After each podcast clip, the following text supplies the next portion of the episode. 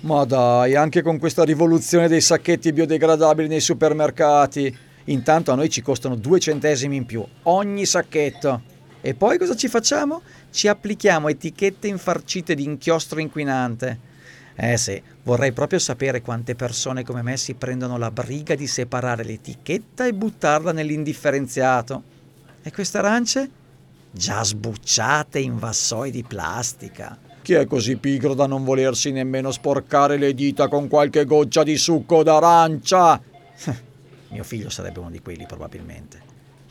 Va bene, eh? ormai diciamoci la verità, fare la spesa è diventato quasi un bivio esistenziale tra il buon vecchio usa e getta e il ben più brigoso politically correct.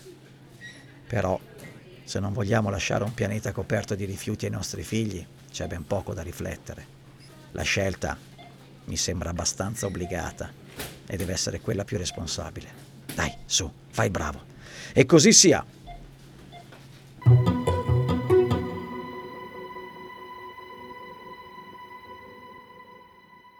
Riuso, riciclo, riparazione e risparmio erano parole ben note ai nostri nonni. Oggi sono tornate potenti nel vocabolario di cittadini e imprenditori alle prese con altri tipi di carenze e con problemi che escono dalle mura domestiche per diventare globali. Circular è il podcast dedicato all'economia circolare ideato a Progetto Manifattura, il polo green trentino nato dalla riqualificazione dell'ex manifattura tabacchi di Rovereto. Io sono Francesca Re e attraverso storie circolari e la voce di esperti vi racconterò come pensatori e imprenditori illuminati hanno saputo interpretare fruttuosamente il principio di economia circolare. Il nostro padre di famiglia immerso nei suoi pensieri mentre si aggira tra gli scaffali del supermercato ci aiuta a introdurre il tema di questa puntata, Oggi parliamo di imballaggi e di come potrebbero essere progettate e disegnate le confezioni dei prodotti a largo consumo, quelli cioè della grande distribuzione o gli involucri dei prodotti industriali destinati al B2B. La loro progettazione può infatti contribuire a ridurre l'impatto sull'ambiente se fin da subito siamo in grado di prevedere la loro destinazione dopo il cosiddetto fine vita, per non renderli rifiuti. Una volta scartati, non solo per i prodotti, anche per gli imballaggi, si può pensare ad un possibile riutilizzo alternativo. Alcuni sono progettati così bene da essere reclamati dalle aziende attraverso il sistema delle cauzioni, come i pallet in legno oppure i resi delle bottiglie di acqua minerale. Altri sono ideali per piccoli utilizzi in casa, come le confezioni delle uova, che si prestano a mille idee geniali, fonte di ispirazione anche per migliaia di tutorial su YouTube. Altri sono realizzati volutamente con materiali che vale davvero la pena riciclare, come l'alluminio, il cui costo di estrazione è sicuramente superiore a quello del riciclo. Parleremo dunque di packaging e di design, per usare uno slogan adatto ai tempi che corrono. Ma quali caratteristiche deve avere un buon imballaggio? Un buon packaging deve far bene il suo lavoro. La prima cosa fondamentale per essere un bravo imballaggio attento alle questioni ambientali deve far bene il suo lavoro, eh, deve essere capace di contenere, conservare, proteggere il contenuto, eh, evitando sia quello che viene chiamato overpackaging, ovvero l'eccesso di materiale da imballaggio, ma evitando ancora di più quello che forse consideriamo un po' meno, che è l'underpackaging, ovvero la carenza di materiale da imballaggio che rischia di rovinare il contenuto. Pensate che ad esempio, eh, eh, nel caso, so, dei prodotti elettrici e elettronici, l'impatto ambientale per la perdita del prodotto è 10 volte maggiore rispetto all'impatto ambientale dell'imballaggio. Per cui è chiaro che come prima cosa l'imballaggio deve proteggere il contenuto.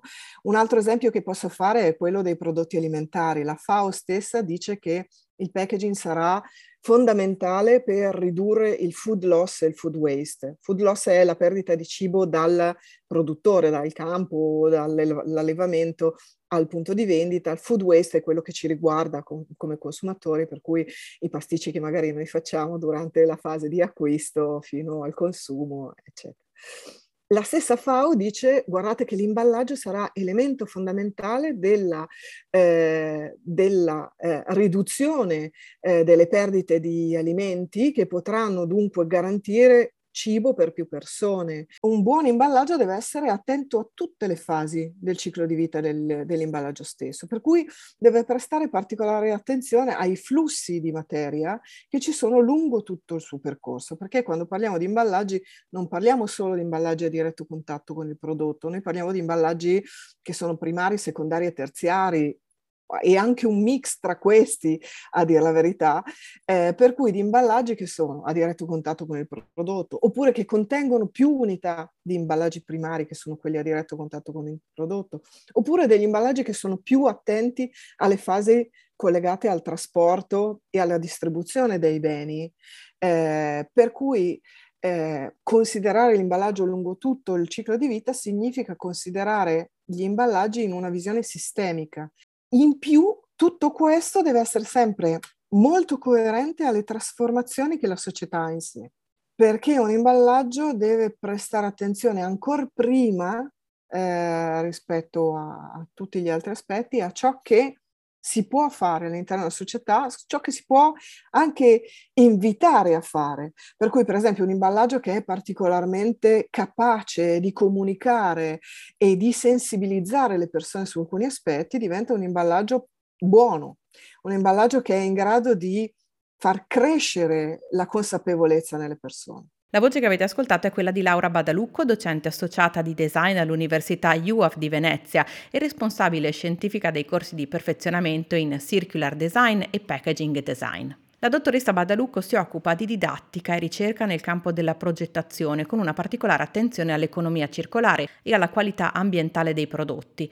L'economia circolare ci propone diverse strade che non si esauriscono solo con il riciclo. Al top della gerarchia rimane la prevenzione del rifiuto. Questa è la regola principe, ma tornare ai generi sfusi non è sempre una soluzione accettabile perché alcuni prodotti hanno necessità dell'imballaggio. Quindi? Per quanto riguarda gli imballaggi, l'Ellen MacArthur Foundation ci propone tre strade. La prima è, ove possibile, ma solo ove possibile, eliminare l'imballaggio.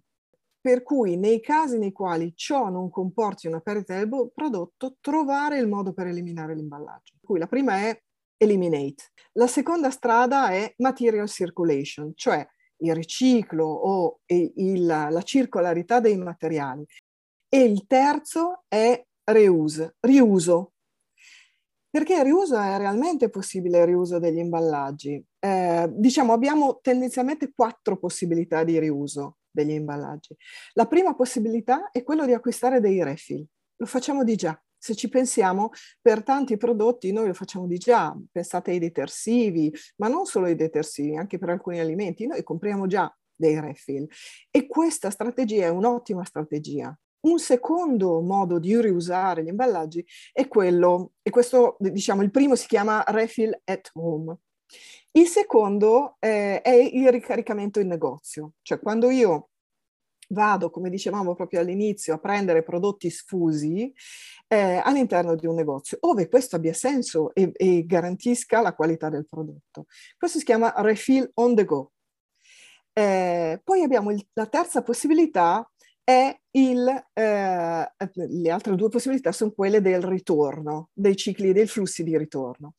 E la terza possibilità è il return from home, ritorno da casa, e il ritorno da casa è, mh, mm, significa immaginarsi di eh, restituire gli imballaggi che io ho acquisito a chi eh, me li ha dati, per cui ai fornitori dei prodotti.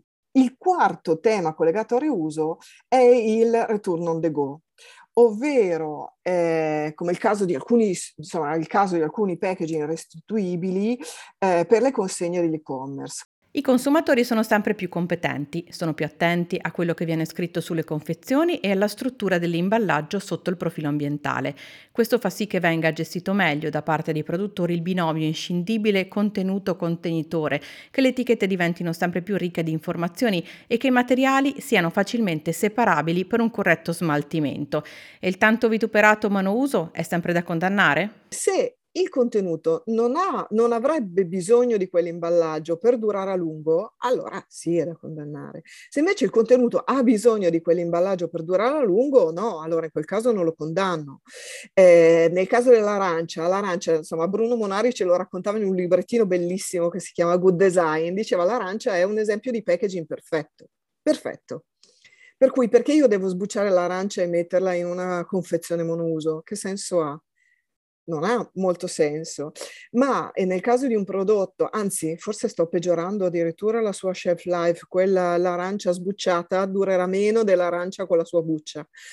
Mm, nel caso invece di altri prodotti è fondamentale il monouso è imprescindibile perché altrimenti pensiamo ai prodotti sanitari, beh, tutta la parte di eh, prodotti collegati all'igiene, pensiamo a quante vite hanno salvato eh, cannule, elementi monouso, siringhe monouso nell'ambito sanitario.